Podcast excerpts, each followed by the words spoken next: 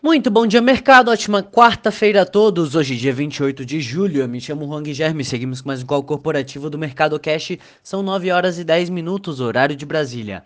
Índice S&P 500 Futuro indicando alta de 0,13% e o índice Ibovespa Futuro indicando alta de 0,62%.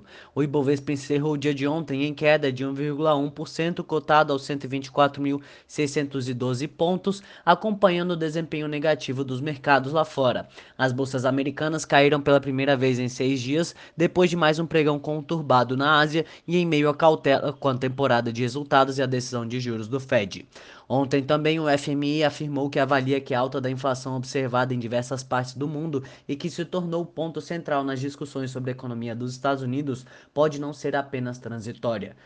Por aqui, Bolsonaro reafirmou a apoiadores que irá vetar o fundo eleitoral de 5,7 bilhões de reais aprovado na LDO, mas que irá manter parte do valor. Hoje os mercados mundiais operam mistos e estáveis. Nos Estados Unidos, aguarda-se a declaração do presidente do Fed após a decisão de política monetária. A expectativa é de que o Banco Central americano traga mais informações sobre quando pretende reduzir a sua política de compra de ativos que vem sendo implementada durante a pandemia, ou seja, se o FONC vai prosseguir comprando 120 bilhões de dólares em títulos públicos hipotecários todos os meses. Entre as grandes empresas que divulgaram seus resultados ontem estiveram a Apple, que teve seus resultados acima do esperado para faturamento bruto e lucro líquido e afirmou que as vendas de iPhones subiram 50% na comparação anual. A Alphabet, dona do Google, que teve alta de 69% na receita com propaganda, e a Microsoft, que teve faturamento bruto acima da expectativa apesar da queda na receita de sua divisão dedicada ao sistema operacional Windows. Entre as empresas que divulgam seus resultados hoje estão a Pfizer, Facebook, PayPal e McDonald's. Na Europa, o Reino Unido registrou seu maior número de mortes por Covid em um único dia desde março deste ano, levando o primeiro-ministro a pregar cautela. O Eurostox opera em alta, de 0,60%. No mercado asiático, as bolsas fecharam com desempenhos variados, ainda digerindo movimentos regulatórios na China. As ações de tecnologia e de educação privada, que caíram bastante nos dois primeiros pregões da semana, operam em alta hoje. Na Austrália, o governo prorrogou por quatro semanas as restrições de mobilidade na região de Grande Sydney. Na quarta-feira, o governo da Coreia do Sul informou a alta mais acentuada de novos casos de Covid em um único dia. A bolsa de Xangai fechou em queda de 0,58, Hong Kong em alta de 1,54 e Tóquio fechou em queda de 1,39%. Entre as commodities, os contratos futuros do minério de ferro negociados na bolsa de Dalian fecharam em alta de 0,22% e o petróleo Brent opera em alta de 0,34%.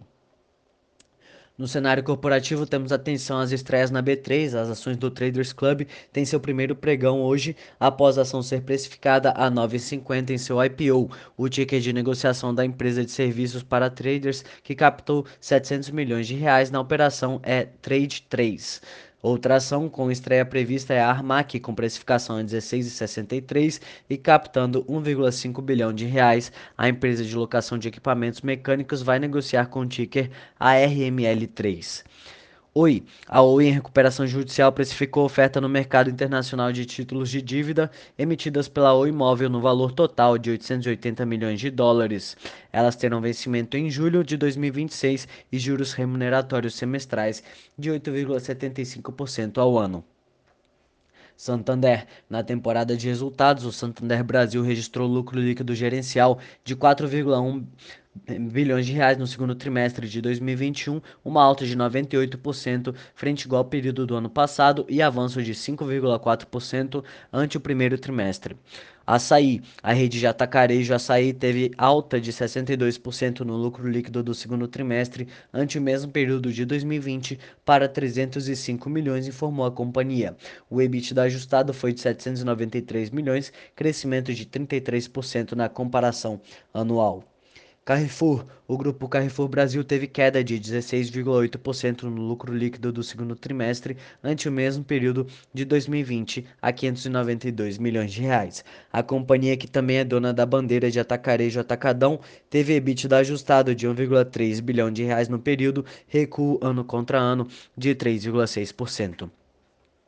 CSN. A CSN teve lucro líquido de 5,5 bilhões de reais no segundo trimestre de 2021 baixa de 3% na comparação com o primeiro trimestre de 2021, mas com um avanço de 1.136% na comparação com o igual período de 2020.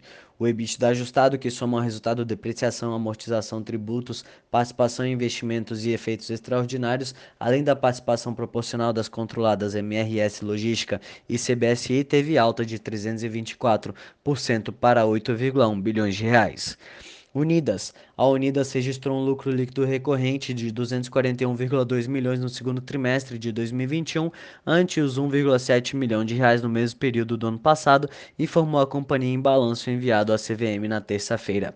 Já o EBITDA recorrente alcançou 557,2 milhões de abril a junho, uma alta de 167% na comparação com o igual período do ano passado. Telefônica. A Telefônica Brasil, dona da Vivo, lucrou 1,3 bilhão de reais no segundo trimestre de 2021, crescimento de 20,9% em relação ao mesmo período do ano passado.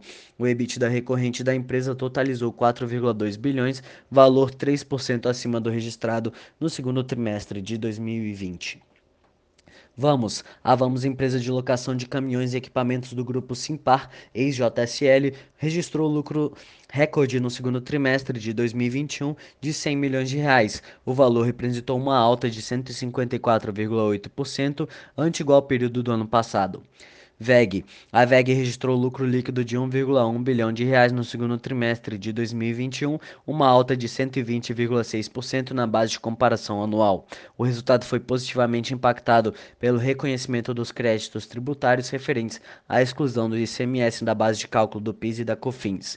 O resultado financeiro de 129,9 milhões e o aumento no imposto de renda auferido desses créditos de 147 milhões também tiveram impacto sobre o lucro. Já o EBIT EBITDA foi de 1,3 bilhão de reais, um avanço de 90% na base anual, enquanto a receita operacional líquida teve crescimento de 41,4%. A companhia também informou que pagará cerca de 663 milhões de reais em dividendos. Camil. A Camil Alimentos informou na noite de ontem que a sua controlada Camilatam Equador fechou acordo avaliado em 36,5 milhões de dólares para adquirir os ativos, direitos, marcas e contratos relacionados aos negócios de produção e processamento de arroz das agroindústrias da Jahu. Vale, o Tribunal de Recursos de Londres concordou na terça-feira em reabrir um, um, processo de 7 bilhões de dólares contra a mineradora anglo-australiana BHP pelo rompimento de uma barragem mariana em 2015 que causou o maior desastre ambiental da história do Brasil. Por hora, estas são as principais notícias. Desejo a todos um excelente dia e ótimos negócios. Um forte abraço.